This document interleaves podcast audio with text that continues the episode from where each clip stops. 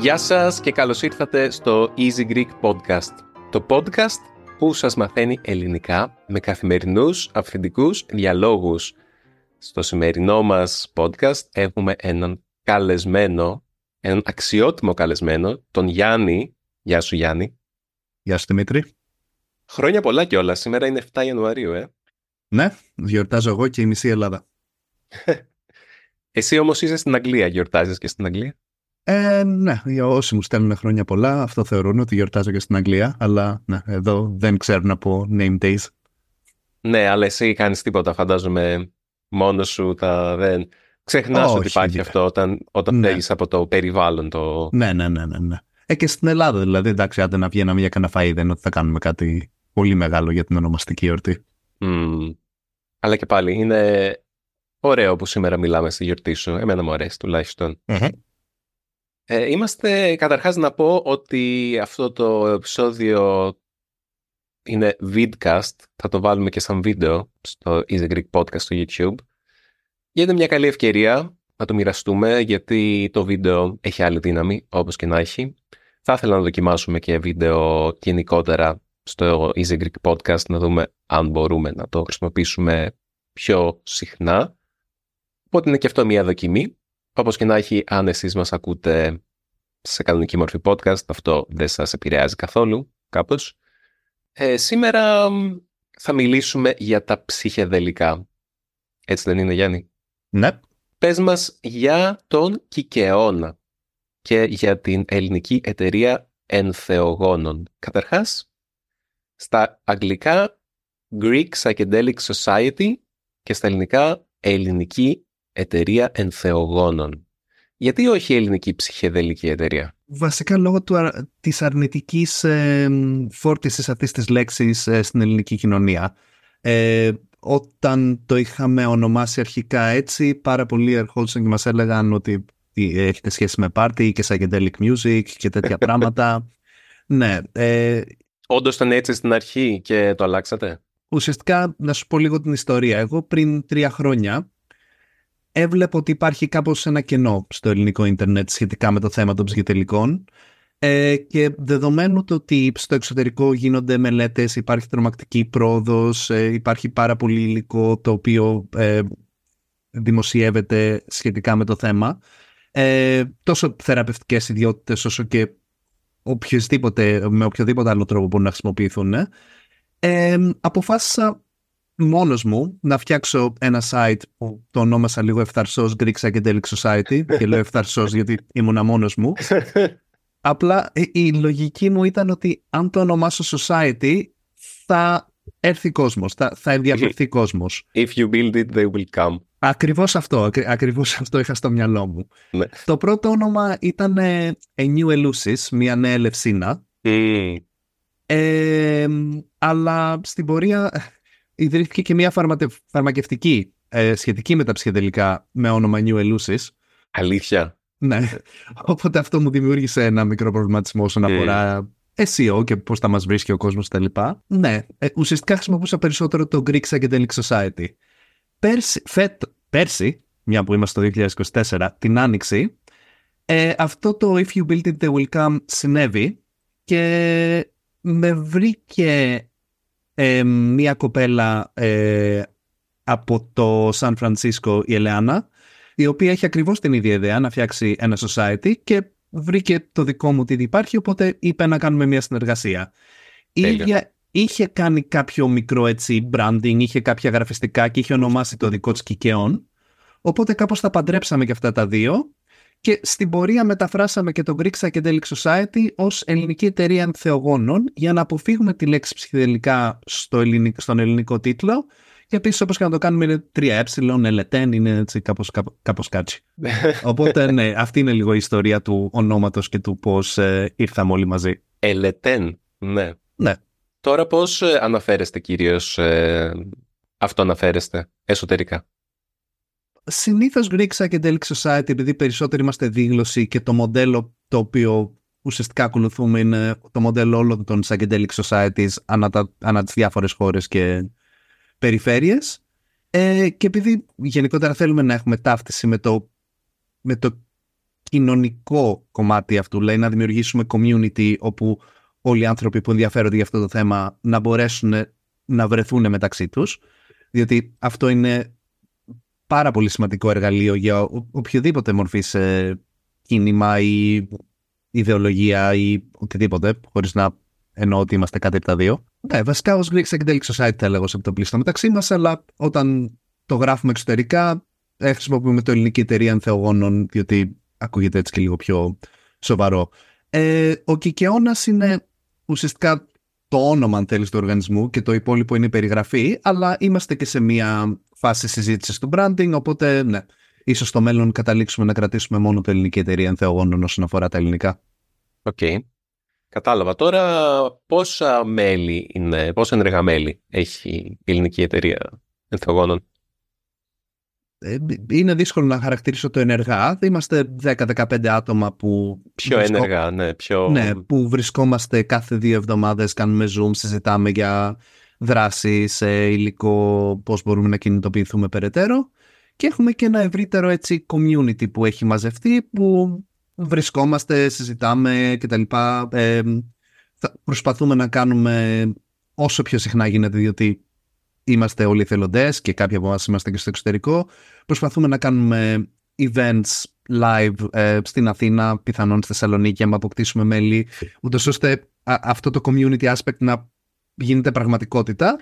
Ε, και φυσικά έχουμε και online μέσα όπως WhatsApp groups και τέτοια πράγματα για να μοιραζόμαστε υλικό, να κάνουμε συζητήσεις κτλ. Ναι. Μεταξύ τους και εγώ αυτών των ε, μελών που έτσι είμαι λίγο πιο απ' έξω γιατί τον έμαθα για την ύπαρξη του Greek Psychedelic Society, ενθουσιάστηκα πραγματικά και έλεγα είναι πάρα πολύ σημαντικό που εμφανίζεται μια τέτοια πρωτοβουλία σε αυτή τη συγκυρία. Θεωρώ ότι είναι πάρα πολύ σημαντικό και εγώ έχω τεράστιο ενδιαφέρον για τα ψυχεδελικά. Περισσότερο όμως θα συζητήσουμε γι' αυτό αργότερα. Τώρα θέλω να συζητήσουμε λίγο την ελληνικότητα της λέξης ψυχεδελικό και τους άλλους τρόπους με τους οποίους μπορούμε ή στο παρελθόν παραλίγο να ονομαστεί ε, αυτή η, αυτές οι ουσίες. Ε, καταρχάς, η επίσημη ονομασία, ας πούμε, η επίσημη μετάφραση της λέξης ψυχεδελικό στα ελληνικά είναι ψυχοδηλωτικό. Έτσι δεν ναι. είναι; Σωστά. Γραμματικά ναι. Αυτές οι ουσίες στην αρχή λεγόντουσαν hallucinogens, αρεστασιογόνες, ε, σε κάποια φάση στα 50s όταν άρχισε η έρευνα με το LSD θεώρησαν οι ψυχίατροι τότε της εποχής ότι οι ουσίες αυτές προκαλούν μια προσωρινή ψύχωση και θεωρήθηκαν ως εργαλείο για να μελετηθεί η ψύχωση, η σχιζοφρένεια και άλλες τέτοιες παθήσεις οπότε ονομάστηκαν προσωρινά ψυχοτομιμητικά δηλαδή μιμούνται την ψύχωση, psychotomimetics και η λέξη psychedelics προέκυψε από μια ε, αλληλογραφία του Humphrey Osmond και του Aldous Huxley, του συγγραφέα, που προσπαθούσαν να γενικά αλληλογραφούσαν όπως τα τσατάραμε εμείς σήμερα, απλά προφανώς με μεγαλύτερο latency, ε, και προσπαθούσαν να βρούνε κάποια λέξη που να χαρακτηρίζει αυτές τις ουσίες και προέκυψε η λέξη psychedelic από, το, από τα ελληνικά ψυχή και δήλος, όπως το νησί δήλος, που είναι ε, ε, λέξη ρίζα για εκδηλώνω και άλλες λέξεις που είναι ουσιαστικά το φανέρωμα. Οπότε τα ψυχεδελικά ή ψυχοδηλωτικά για να ακολουθήσουμε την ακριβή μετάφραση, ψυχή και δήλος, γιατί δεν έχουμε κάτι που να είναι δέλος στα ελληνικά, αυτό ναι. ήταν η αγγλική μετάφραση του δήλος, ε, είναι ναι, οι, οι, οι ουσίες αυτές που εμφανίζουν, φανερώνουν την ψυχή και τον ψυχισμό κάποιου ανθρώπου. Έχει ενδιαφέρον που λες το φανερώνω, γιατί ο Aldous Huxley στην αλληλογραφία αυτή με τον Osmond, που για την ακρίβεια ο Osmond είναι αυτός που του έδωσε τη μεσκαλίνη, που, τον, mm που όπως ξέρεις, απλά να το μοιραστούμε και με τους φίλους μας εδώ, που του επέτρεψε να γράψει το βιβλίο του Doors of Perception, που ήταν θεμελιακό βιβλίο για την ε, θεωρητική ας πούμε των ψυχεδελικών δεκαετία του 50. Πολύ σωστά. Ο άλλος Huxley στην αλλογραφία του πρώτος θα είχε πει αυτά τα ψυχεδελικά phanerothime. Ε, το, όχι psychedelic, phanerothime. Ότι Ναι. σαν uncountable noun είναι κάτι το οποίο φανερώνει τον θυμό που στα αρχαία ελληνικά Ή, ή το θυμικό, ίσως. Το θυμ... ναι, στα αρχαία ελληνικά ο θυμός σήμαινε θυμικό, εμένα δεν μου λέει κάτι αυτή η, η λέξη στα νέα ελληνικά αλλά στα αρχαία ελληνικά ήταν το πνεύμα και η νόηση. Έχει αλλάξει από τότε πάρα πολύ αυτή η λέξη το νόημα της στα νέα. Σημαίνει μόνο το αρνητικό συνέστημα του θυμού, την οργή. Μμμ. Αρνητικό, θετικό, δεν ξέρω Έψαξα τη λέξη θυμικό όσο μιλούσαμε για να βεβαιωθώ ότι το λέω και σωστά. Υπάρχει και είναι η συναισθηματική αιτιότητα, η αφετηρία της θέλησης ή το μέρος της ψυχής που περικλεί το συνέστημα και τη βούληση. τέλεια οπότε, ο... Οπότε ναι, φανερώνει και αυτό. Οπότε και η άλλη ονομασία θα ήταν απολύτως θεμητή και ελληνική. Ναι, οπότε ο άλλος Huxley λέει, κάτσε, είχαν και ένα ωραίο ποιηματάκι, είχαν γράψει ο καθένας τους, να τα βρούμε. Τα θυμάσαι μήπως? Θυμάμαι μόνο το δεύτερο του Osmond που λέει To fathom hell or soar angelic, just take a pinch of a psychedelic. Αλλά του Huxley δεν το θυμάμαι. To make this mundane world sublime, take half a gram of phanerothime. Ναι. Είχε γράψει ο Huxley. And this is when Osmond quipped back to fathom hell or soar angelic, όπως είπες, just take a pinch of psychedelic. Και ε, επικροτώ το a pinch rather than half a gram, διότι depending, depending on what we're talking about, half a gram. mm, Ε, για τη μεσκαλίνη που... Για τη που μεσκαλίνη, είναι, ναι, ναι, ναι, ναι, Για ναι. τη μεσκαλίνη θα Απλά σκ- σκέψου να αναφερόμασταν στο LSD με αυτές τις ποσότητες. Μμμ, Ναι, όχι. ναι, θα ήταν λίγο too much.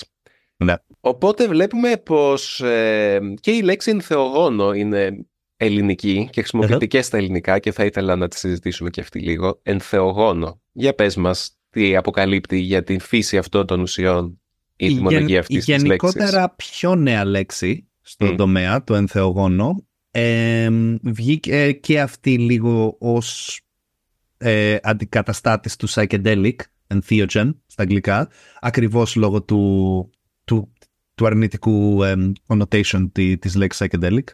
Ναι. Προσπαθώ να θυμηθώ πώς να πω connotation στα ελληνικά από πριν και δεν μου έρχεται με τίποτα.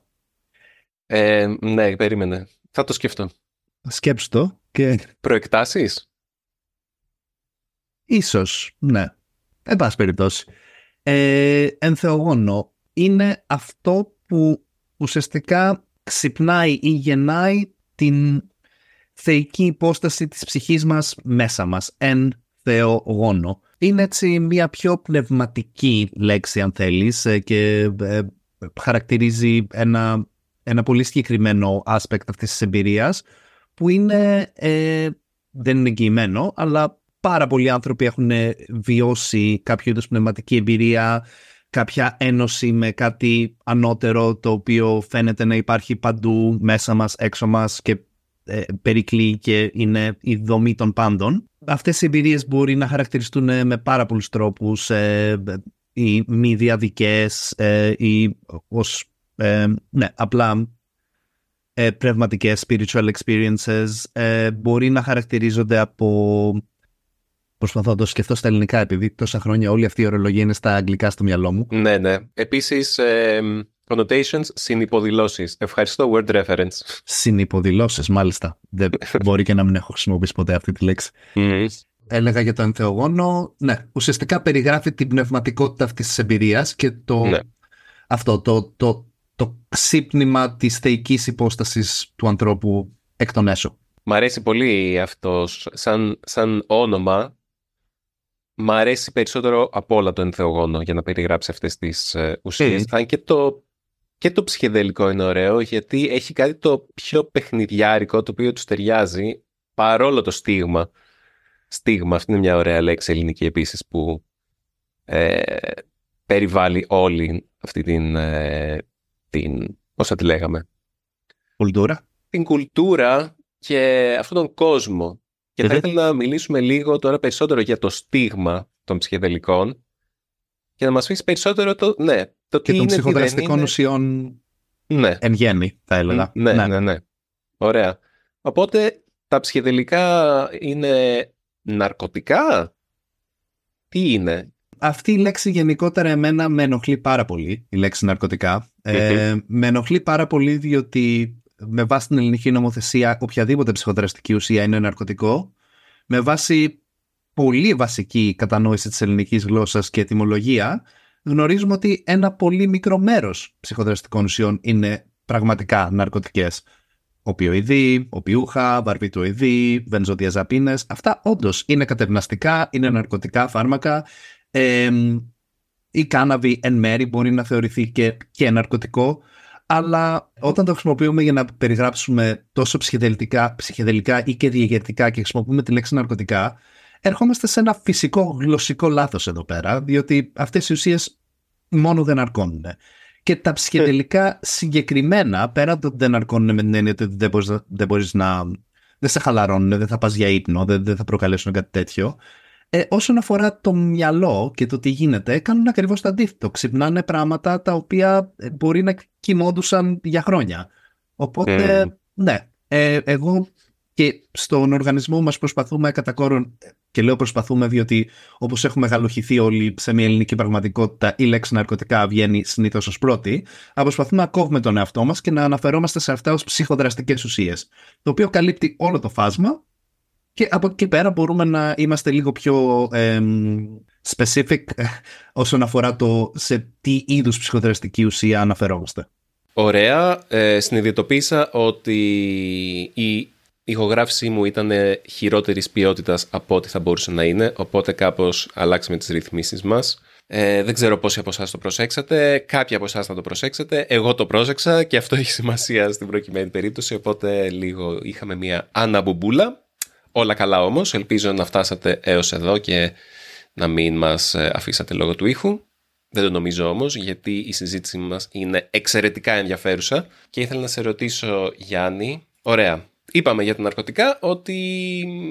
Μιλήσαμε για την ετοιμολογία περισσότερο της ναι. λέξης και πώς το γενικότερο τσουβάλιασμα είναι λάθος. Ε, Ακριβώς. Γραμματικά σίγουρα και γλωσσικά. Ε, υπάρχουν και άλλοι τρόποι με τους οποίους είναι λάθος. Ε, Περίμενε. Καταρχάς, νομίζω ότι αυτό ουσιαστικά που έχει συμβεί είναι ότι έχουμε πάρει όλες τις ουσίες που είναι παράνομες και απλά τους έχουμε πει ότι είναι όλες ναρκωτικά. Και ουσίες που είναι νόμιμα ναρκωτικά δεν τις βλέπουμε ως ναρκωτικά, για παράδειγμα ηρεμιστικά, βενζοδιαζεπίνες για παράδειγμα, τις βλέπουμε ως ε, φάρμακα. Εκτός αν η Ελλάς βρει κάποιον με παράνομες βενζοδιαζαπίνες να τσουβάλει και τον συλλάβει, οπότε τότε ξαφνικά πάλι είναι ναρκωτικά. Έχει να κάνει με το άμα στη συνταγογραφία ένας γιατρός τελικά, τα ναρκωτικά. Ουσιαστικά ναι. Και ένα απίστευτα σύνηθες ναρκωτικό που έχουμε καταναλώσει περισσότερο στη ζωή μας και απλά δεν το ε, χαρακτηρίζουμε έτσι είναι το αλκοόλ. Mm, πραγματικά. Απίστευτα επικίνδυνο, τρομερά ψυχοδραστικό, μπορεί να αλλάξει τη συμπεριφορά του ανθρώπου άρδιν πολύ περισσότερο από τα ψυχεδελικά τα οποία έχουν αυτή τη φήμη και άμα το πεις ναρκωτικό θα σε κοιτάνε περίεργα στην ελληνική κοινωνία. Ενώ στα αγγλικά, ε, ακόμα και στα αγγλικά δηλαδή, συνήθως θα πούνε drugs and alcohol και όποτε το ακούω αυτό λέω why are you making that distinction, γιατί κάνεις αυτή τη διαφοροποίηση. Είναι drug το alcohol. Είναι. Οπότε αυτό μας κάνει να, να δούμε ότι υπάρχουν κάποια είδη αλλαγής της συνειδητότητάς μας που είναι αποδεκτά και άλλα είδη αλλαγής της συνειδητότητάς μας που δεν είναι αποδεκτά.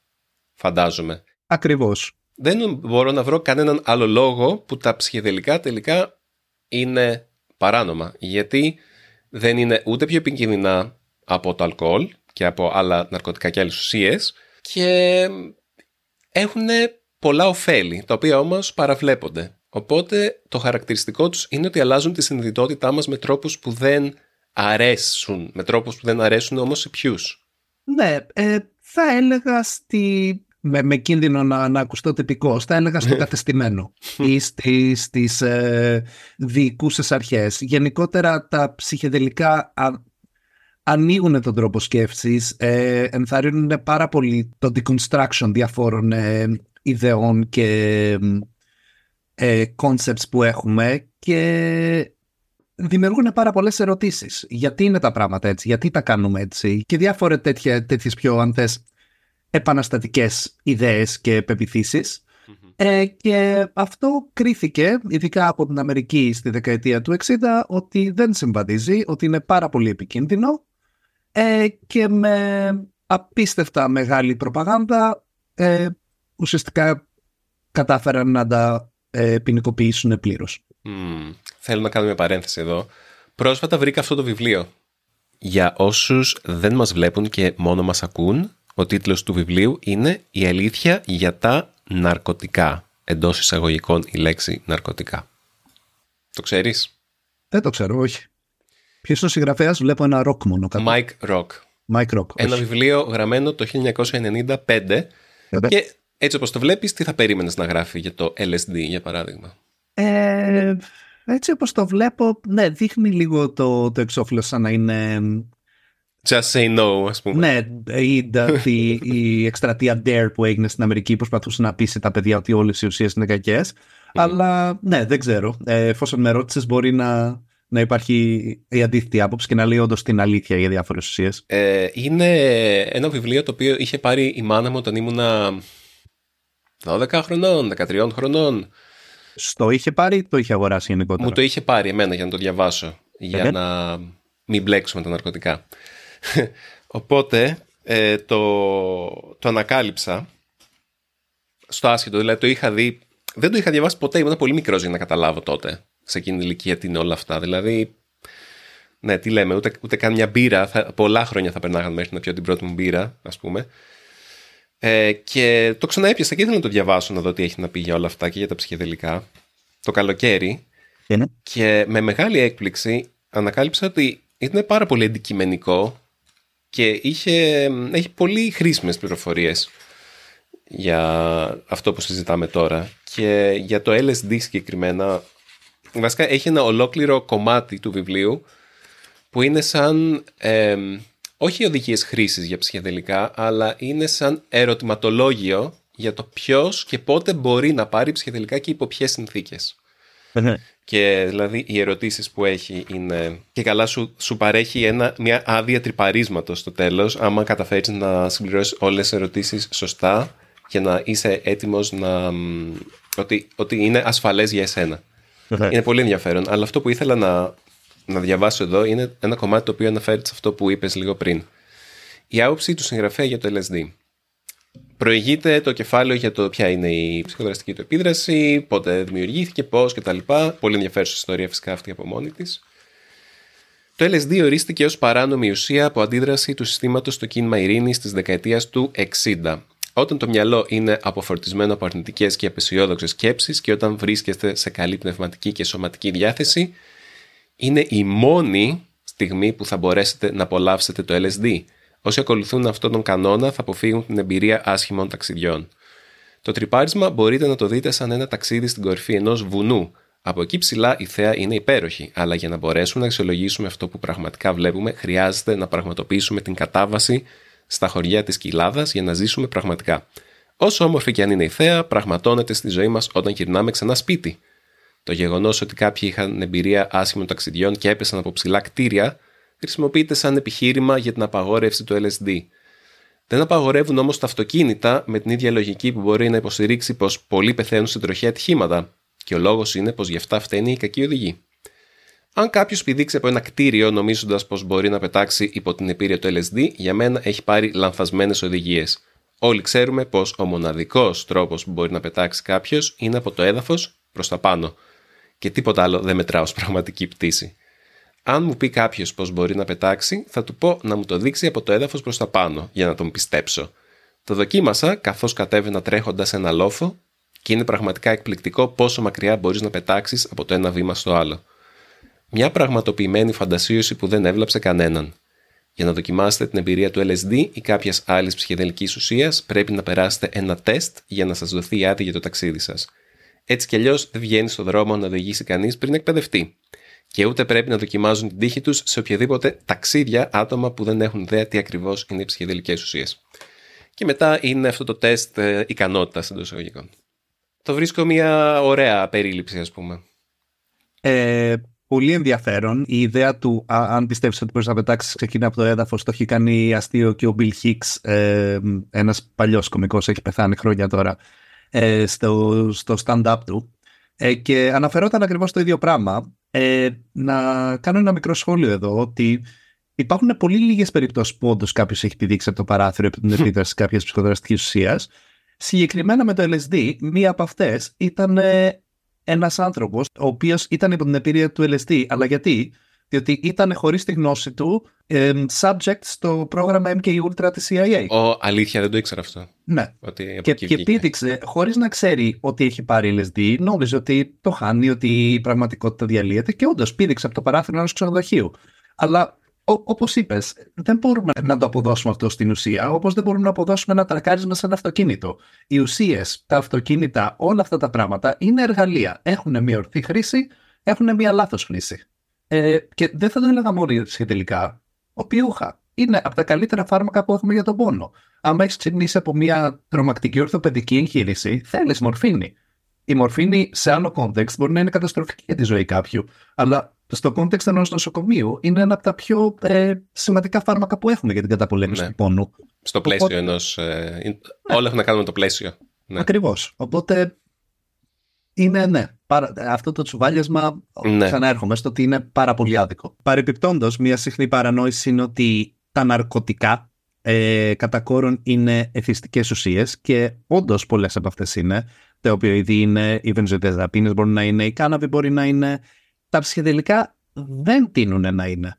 Τα ψυχεδελικά ε, ως επιτοπλίστων έχουν και μία περίοδο ε, μία με δύο εβδομάδες που θα έχουν μικρότερη επίδραση αν κάποιος θέλει να τα ξαναπάρει και αυτό είναι, δεν θα πω σε λεπτομέρειες νευρολογικά γιατί συμβαίνει αλλά ακόμα και αν δεν υπήρχε αυτό γενικότερα μετά από μία εμπειρία τόσο δυνατή αν θέλεις ή καταλητική ή ψυχοσυγγενησιακή, οι περισσότεροι άνθρωποι δεν θέλουν να την επαναλάβουν σύντομα.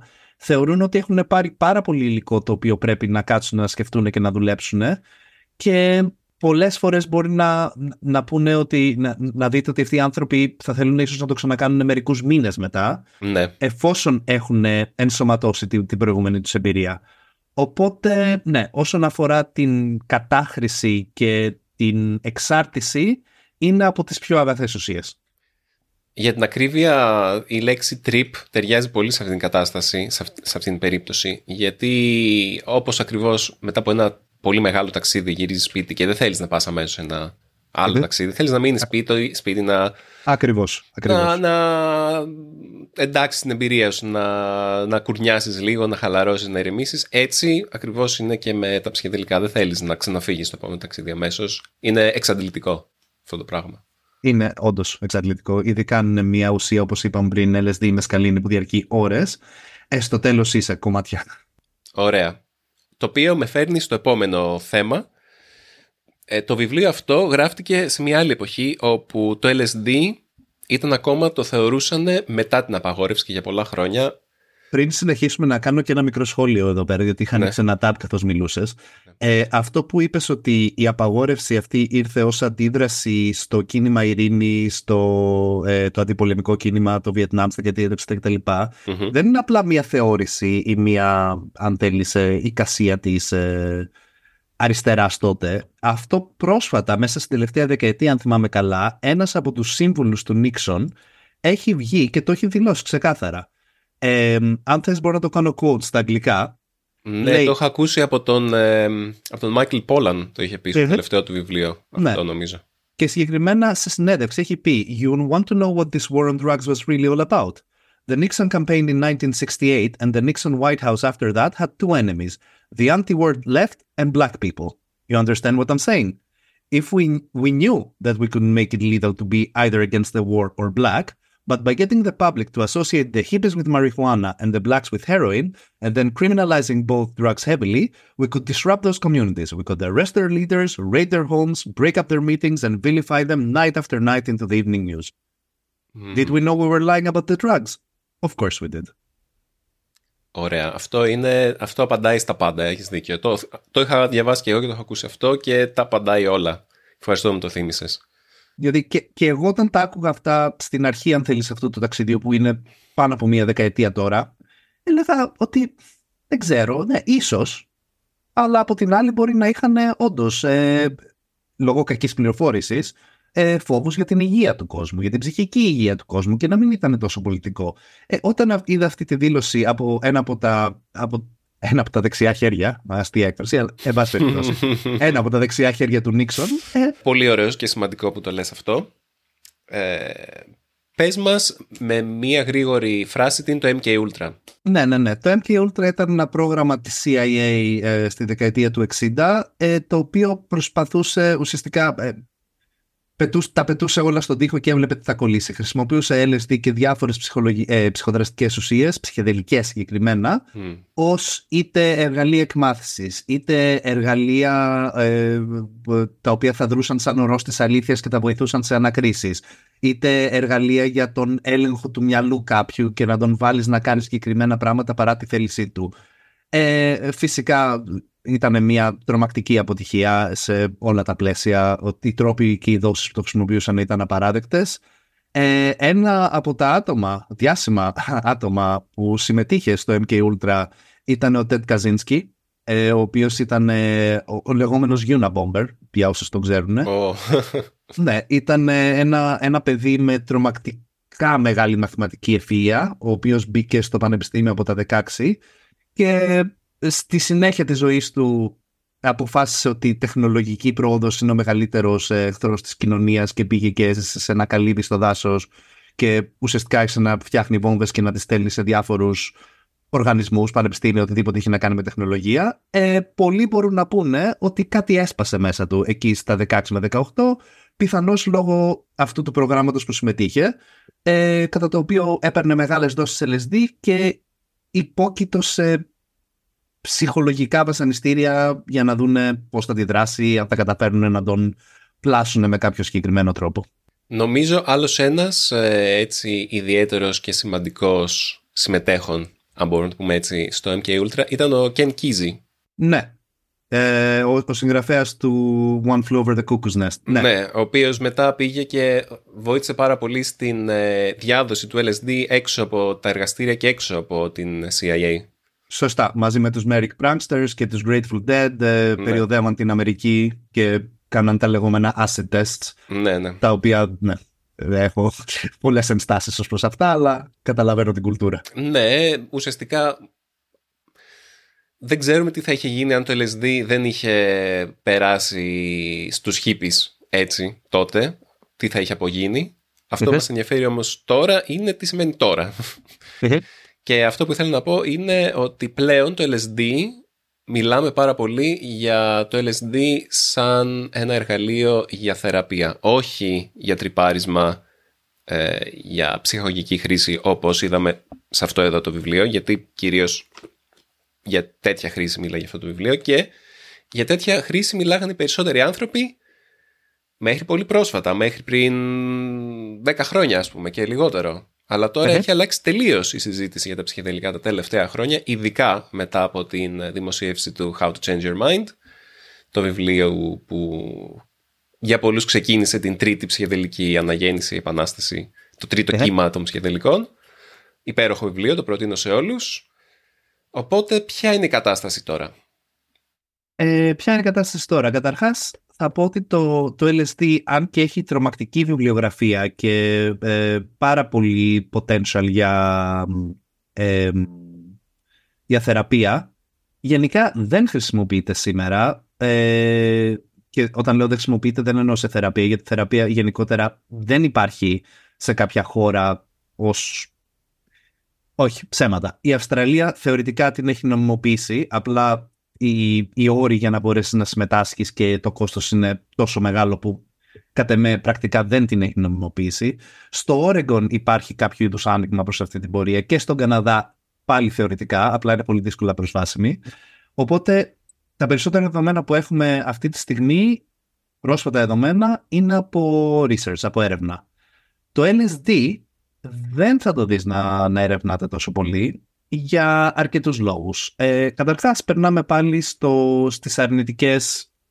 Ξέχασα τη λέξη που είπες πριν. Το στίγμα. Τις συνυποδηλώσεις. Αρνητικές συνυποδηλώσεις, ναι. Negative connotations στα αγγλικά για όσους μας ακούνε και είναι δήλωση. Ε, όλες τις αρνητικές συνυποδηλώσεις που είχε από το κίνημα των hippies ε, τη δεκαετία του 60 και 70, Τίμωθη Λύρη κτλ. Αυτός είναι ένας λόγος. Το γεγονός ότι άμα πας και πεις LSD σε μια επιτροπή στην οποία προτείνεις την έρευνά σου, ήδη προκαλεί έναν αρνητισμό. Η ε, λέξη ψυχεδελικά γενικότερα όμως έχει αυτό τον, αυτή τη συνυποδήλωση. Ναι. Ε, και γι' αυτό πολλές φορές θα, θα, θα χρησιμοποιήσουν ουσίες όπως ψιλοκυβίνη, όπως άλλες που άμα πεις στο μέσο άνθρωπο ψιλοκυβίνη, θα σου πει: OK, okay, δεν ξέρω τι είναι αυτό, καλό ακούγεται. ψιλοκυβίνη είναι η δραστική ουσία στα μαγικά μανιτάρια. Αλλά και πάλι, αν πηγαίναμε να πούμε στην επιτροπή που θα ε, εγκρίνει ή όχι την έρευνά μας ότι θα δώσουμε στον κόσμο μαγικά μανιτάρια, πάλι πέφτουμε σε αυτό το, το, το, τη λούπα της, των αρνητικών συνυποδηλώσεων. Ε, Επίσης, ένα άλλο κακό, αν θέλεις, του LSD ε, είναι ότι διαρκεί πάρα πολύ ως εμπειρία και δυστυχώς time is money, money is time. Και σε όλες αυτές τις έρευνες υπάρχει ένα συγκεκριμένο budget ε, και όπως και να το κάνουμε, το να μισθώσεις ένα ψυχοθεραπευτή για 6 ώρες ε, versus το να τον μισθώσεις για 14 ώρες, κάνει add στο κόστος της έρευνας. 6 ώρες στην ψηλοκυβίνη και 14 ώρες στο LSD. Ακριβώς, ακριβώς. Ε, και το 14 το λέω έτσι χοντρικά, για άλλους μπορεί να είναι 8, για άλλους μπορεί να είναι 16. Και μετά έχεις βέβαια, θα έπρεπε να έχεις και το, την επόμενη μέρα, την ένταξη, το integration και την προετοιμασία. Αυτά θα συνέβαιναν ούτως ή άλλως, αλλά ναι. όσον αφορά το dosing session, το LSD, η μεσκαλίνη και άλλες ουσίες που διαρκούν πάρα πάρα πολλές ώρες, αποτελούν ένα πρόβλημα υπό αυτή την περίπτωση, ε, υπό αυτό το πρίσμα. Ε, εγώ προσωπικά πιστεύω ότι η κάθε ουσία μπορεί να δράσει στον κάθε άνθρωπο με έναν μοναδικό τρόπο και να ξεκλειδώσει πράγματα στον εκάστοτε άνθρωπο, οπότε αν μπορούσα κάπως, αν είχα ε, άπειρα resources και μπορούσα να κατευθύνω την έρευνα, αυτό που θα έκανα όσον αφορά την ψυχεδελική θεραπεία θα ήταν ένα course of trial and error, διάφορες ουσίες, διάφορες δόσεις και να δούμε τι κάνει κλικ στον εκάστοτε άνθρωπο και για ποιο θέμα που θέλει να αντιμετωπίσει. Mm, αυτή θα ήταν και η, η καταλληλότερη Ναι, απλά είναι πάρα πολύ δύσκολο με το, με, με, με το όπως είναι το, το παγκόσμιο αν θέλει σύστημα φαρμάκων, φαρμακογράφησης, ταγογράφησης ότι ε, ε, ε, έχουμε με τη δυτική ιατρική καταλήξει στο ότι θέλουμε μία ουσία, μία δραστική ουσία και ένα συγκεκριμένο πρωτόκολλο. Και αυτός ο τομέας δυστυχώς δεν είναι εύκολο να χωρέσεις σε αυτό το κουτάκι. Λοιπόν, ε, έχουμε ξεπεράσει το χρόνο μας. Δυστυχώς δεν έχουμε τόσο πολύ χρόνο να μιλήσουμε. Θα μπορούσαμε να μιλάμε για πάρα πολύ ώρα φυσικά, γιατί είναι πάρα πολύ οι τομείς που θα ήθελα να συζητήσουμε. Ε; Έχουμε δύο πιθανά πεδία συζήτησης. Δύο. Ε; Το ένα είναι η παραγνωρισμένη σχέση Ελλάδας και ενθεογόνων. Και το άλλο είναι γιατί είναι επιτακτική μια ψυχεδελική επανάσταση σε αυτή τη χρονική συγκυρία. Διάλεξε. Ε, τείνω πιο πολύ προς το δεύτερο, αλλά θα μπορούσα να περάσω 120 δευτερόλεπτα για το πρώτο. OK. Okay. Ε, σχέση Ελλάδας με ενθεογόνων πολύ χοντρικά ε, είναι τα, τα, οι μυστηριακές τελετές της αρχαιότητας, Ελευσίνια μυστήρια, Διονυσιακά μυστήρια και άλλα πολλά Δυστυχώς δεν ξέρουμε επακριβώς τι γινόταν εκεί πέρα, αλλά από τις περιγραφές μπορούμε να συμπεράνουμε ότι ε, ο κόσμος ερχόταν σε μια διαφορετική συνειδησιακή κατάσταση και επίσης ξέρουμε ότι κατανάλωναν και διάφορα πράγματα. Από κρασί μέχρι κρασί με οτιδήποτε άλλο θα μπορούσε να έχει μέσα. Ε, για... Πρόσφατα διαπιστώθηκε αυτό, δηλαδή αρχαιολογικά ναι, ναι, ναι. Ε, Εξακριβώθηκε. Βρήκαμε σε, σε πιθάρια, όχι στον ελλαδικό χώρο, ε, αν θυμάμαι καλά στην Ισπανία, αλλά ε, σε μνημεία τα οποία είναι ελληνικής καταγωγής, ε, βρήκαμε ναι, διάφορες ψυχοδραστικές ουσίες ως ε, δείγματα. Ε, για να μην επεκταθώ παραπάνω σε αυτό το θέμα, υπάρχουν δύο βιβλία όσον αφορά αυτό. Το ένα είναι παλιό, ε, πάνω από 40 ετών, λέγεται The Road to Eleusis, ο δρόμος προς την Ελευσίνα. Έχει γραφτεί από τον Albert Hoffman, ε, τον Carl Rack και Αχ, μου φεύγει ο τρίτος τώρα. Συγγνώμη. Ε, Να τη βιβλιοθήκη. ναι. Πού είναι, είναι αυτό. Δεν είναι αυτό. Τέλος πάντων. Ε, Δεν είμαι σίγουρος που το έχω βάλει αυτή τη στιγμή. Αλλά ναι, ο δρόμος για την Ελευσίνα είναι το ένα βιβλίο. Ε, και ένα πιο πρόσφατο βιβλίο, το οποίο είναι λιγότερο επιστημονικό και περισσότερο παρουσιάζει ιδέες για το πώς θα μπορούσαν να είναι τα πράγματα, αλλά διαβάζεται πολύ ευχάριστα, είναι το The Immortality Key ε, του Brian Muraresco. Πολύ θέλω να το διαβάσω αυτό και είναι και σε audiobook. Είναι, είναι ωραίο, το, το ευχαριστήθηκα, απλά δεν είναι, ξέρεις, επιστημονική έρευνα με citations και τα λοιπά, είναι ένα ταξίδι του και είναι γραμμένο έτσι σε πολύ Dan Brown ύφος. Α, ναι. Ναι, και γι' αυτό διαβάζεται πολύ εύκολα και θα το τελειώσει σε μια-δύο μέρες. Κοίτα, και το How to Change Your Mind δεν ήταν ναι. επιστημονικό, ήταν δημοσιογραφικό, αλλά ήταν εξαιρετικό. Έκανε τη δουλειά του και με το παραπάνω. Συμφωνώ. Ωραία, οπότε γιατί είναι επιτακτική ας πούμε η επανάσταση, ψυχεδελική επανάσταση στην Ελλάδα; Γιατί πρέπει και στην Ελλάδα και όχι μόνο να χρησιμοποιήσουμε όσα εργαλεία μπορούμε αυτή τη στιγμή; Θα έλεγα στη Δύση και στο βιομηχανοποιημένο δυτικό πολιτισμό. Ναι. Ε, γιατί, γιατί έχουμε χάσει λίγο την μπάλα. Και αυτό το βλέπουμε τόσο με το με, με, το, με την πανδημία ψυχικών ασθενειών, κατάθλιψης, ε, στρες ε, και οτιδήποτε μπορεί να περνάει ο καθένας μέσα στα πλαίσια της κοινωνίας. Απομόνωση. Απομόνωση, μπράβο. Αποξένωση από τη φύση. Από, αυτό θα έλεγα τώρα. Αποξένωση από τη φύση, καταστροφή της φύσης, αδιαφορία για τη φύση και τα ψυχεδελικά δείχνουν ότι κάπως ξαναξυπνάνε αυτές τις ιδέες και αυτές τις ανάγκες και αυτά τα έστω ή τουλάχιστον τις φανερώνουν στον κόσμο και από εκεί πέρα μετά την εμπειρία είναι στο χέρι του εκάστοτε πώς την ενσωματώσει και αν τα ακολουθήσει αυτά τα καλέσματα αλλά ναι θεωρώ ότι μπορούν να βοηθήσουν ιδιαίτερα την κοινωνία μας να, να ξαναβρει λίγο το, το μονοπάτι ε, ναι, ένα μονοπάτι προς μια αρμονική συμβίωση τόσο με τον συνάνθρωπο όσο και τη φύση σε ένα παγκόσμιο επίπεδο, ε, μια αναθεώρηση των αξιών μας, ε, ε ίσως να, να, και αυτό που έλεγα στην αρχή, μας κάνουν να, να διαρωτόμαστε για πάρα πολλά πράγματα τα οποία μας πλασαρίστηκαν μεγαλώνοντας ως πάγιοι θεσμοί ότι γιατί είναι έτσι και πότε ξεκίνησε και πώς εξελίχθηκε και γιατί το χρησιμοποιούμε ακόμα. Μήπως είναι παροχημένο, μήπως διάφορες ιδέες όπως... Ε, ατέρμονη ανάπτυξη. Ατέρμονη ανάπτυξη, μπράβο. Το οποίο είναι ένα από τα βασικά, αν θέλεις, γνωρίσματα της δυτικής οικονομίας και το που επιβλέπει. Όλα αυτά τα πράγματα τα ψυχεδελικά μέσω της θεραπείας πάντα, δεν προτείνουμε σε κόσμο να τα κάνει μόνος τους σε οποιοδήποτε περιβάλλον, μπορούν να βοηθήσουν μονάδες να, να, να ξυπνήσουν ή να, αν θέλεις να θυμηθούν αυτές τις αξίες, γιατί αυτές οι αξίες υπάρχουν μέσα μας. Και ένα πολύ συχνό φαινόμενο που θα κάνουν report άνθρωποι που παίρνουν ψυχεδελικά είναι ότι δεν ήταν νέα αυτά τα πράγματα που είδα. Τα ήξερα. Τα ήξερα και τα είχα ξεχάσει. Το παιδί μέσα μου τα ήξερε. Αλλά κάπως μεγαλώνοντας, αυτά τα πράγματα πέθαναν, θαύτηκαν και αυτή η εμπειρία μου τα ξαναέφερε έξω. Ακριβώς. Είναι πάρα πολύ εμπειρία σαν να έρθει σε επαφή με τον εαυτό σου ως παιδί και αποκτάς ε, συναισθηματική ένωση με αυτό, με αυτό το κομμάτι σου και διανοητική και την αχαλήνωτη δημιουργικότητα που έχει και φαντασία που έχει ένα παιδί.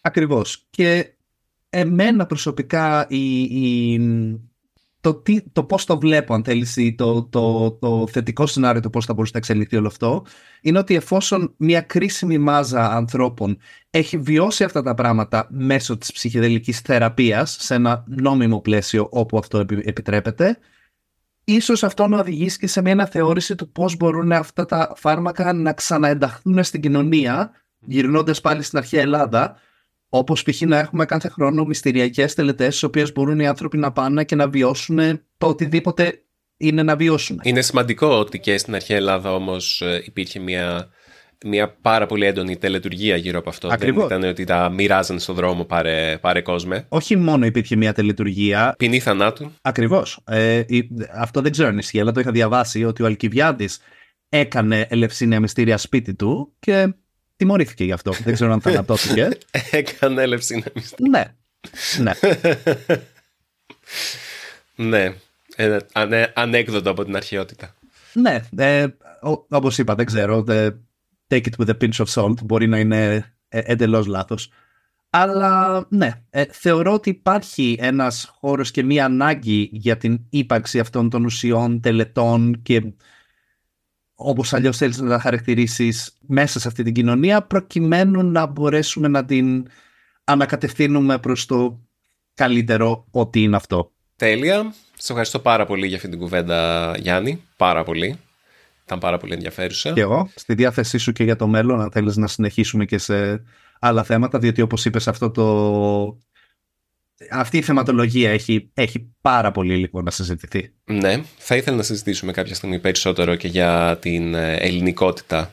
Δηλαδή, όταν διαβάσω και εγώ το Immortality Key, να επιστρέψουμε λίγο σε αυτό. Ναι, Μπορεί κάποιοι από εσάς που μας ακούτε τώρα να ρωτιέστε «Μα καλά Δημήτρη, τι έγινε, τι είναι αυτό το επεισόδιο που μας έβγαλες ξαφνικά». Και η αλήθεια είναι πως είναι ένα θέμα το οποίο θεωρώ ότι είναι πολύ σημαντικό, με ενδιαφέρει πάρα πολύ και καιρό τώρα ήθελα να το συζητήσω και να συζητήσω δημόσια γι' αυτό το θέμα και το δικό μου προσωπικό ενδιαφέρον και για την ευεργητική δράση που έχουν αυτές οι ουσίες σε μένα προσωπικά. Δεν θα μπω σε λεπτομέρειες τώρα, αλλά μπορώ μόνο να πω τα καλύτερα λόγια. Γι' αυτό όταν έμαθα για την ψυχεδελική εταιρεία, ε, την ελληνική εταιρεία ενθεογόνων, Greek Psychedelic Society, ε, ήθελα να μεταφράσω ένα άρθρο το οποίο και μετέφρασα και θέλω να δημοσιεύσω τώρα μέχρι να βγει αυτό το podcast θα είναι στο, στο site του Greek ε. Psychedelic Society οπότε μπορείτε να διαβάσετε λίγο περισσότερα γι' αυτό άμα θέλετε το άρθρο που θα έχω μεταφράσει που έχω μεταφράσει απλά δεν έχει βγει ακόμα και λέγεται «Είναι καιρός να βγούμε από την ψυχεδελική ντουλάπα». Οπότε αυτό κάνουμε αυτή τη στιγμή, εγώ δηλαδή, κάνω. Και καλό με αυτό το άρθρο και με αυτό το podcast να συζητήσουμε, να διαρωτηθούμε και να εμπιστευτούμε. Και χαίρομαι πολύ που είμαστε εδώ Γιάννη μαζί και που κάναμε αυτή την εκκίνηση με αυτόν τον τρόπο για το 2024 και εγώ και εύχομαι να ξεκινήσει μια συζήτηση στο κοινό σου και το κοινό σου μπορεί να μας βρει το site μας είναι psychedelicsociety.gr στα social media μπορεί να μας βρουν ως Greek Psychedelic Society, Kikion Greek Psychedelic Society. Και όπως είπα πριν διοργανώνουμε meetups, θα προσπαθήσουμε να διοργανώνουμε όσο πιο συχνά μπορούμε σε θελοντική βάση. Οπότε, αν κάποιοι από τους ακροατές μας έχουν τέτοιες εμπειρίες ή ενδιαφέρονται για αυτό το θέμα και θέλουν να βρουν άλλους ανθρώπους να μιλήσουν, να ανταλλάξουν απόψεις, εμπειρίες και οτιδήποτε, ε, όχι μόνο ευπρόσδεκτη, είναι ένας από τους λόγους που το ξεκινήσαμε όλο αυτό, ότι είναι πάρα πολύ σημαντικό το community. Και αυτό παίρνουμε ως feedback ε, από οτιδήποτε κάνουμε είτε in person είτε online ότι σας ευχαριστούμε που μας ανοίξατε αυτό το forum για να μπορέσουμε να βρεθούμε μεταξύ μας. Έξοχα, ελπίζω αυτό το επεισόδιο να μην ε, μείνει στο δικό μας κοινό, ελπίζω κάπως να εξαπλωθεί και πέρα από το κοινό του Easy Greek και να το ακούσουν και άνθρωποι που θα πρέπει να το ακούσουν γενικότερα στην Ελλάδα. Εσείς που μας ακούτε αφήστε μας ένα σχόλιο στο YouTube ή στο easygreek.fm στείλτε μας ε, ένα email στο podcast papaki easypavlagreek.org Γενικά όλοι αυτοί είναι τρόποι που μπορείτε να επικοινωνήσετε μαζί μας. Για να μας πείτε τη γνώμη σας για αυτό το επεισόδιο. Ξέρω ότι κάποιοι θα παραξενευτούν, ξέρω ότι κάποιοι μπορεί να μην τους αρέσει αυτό, ξέρω όμως ότι κάποιοι θα χαρούν πάρα πολύ που αγγίζουμε αυτό το θέμα. Και αυτό το επεισόδιο είναι για εσάς. Οπότε τα λέμε στο επόμενο επεισόδιο του Easy Greek Podcast. Να είστε όλοι και όλες καλά. Γεια σου Γιάννη. Ευχαριστώ. Ευχαριστώ Δημήτρη.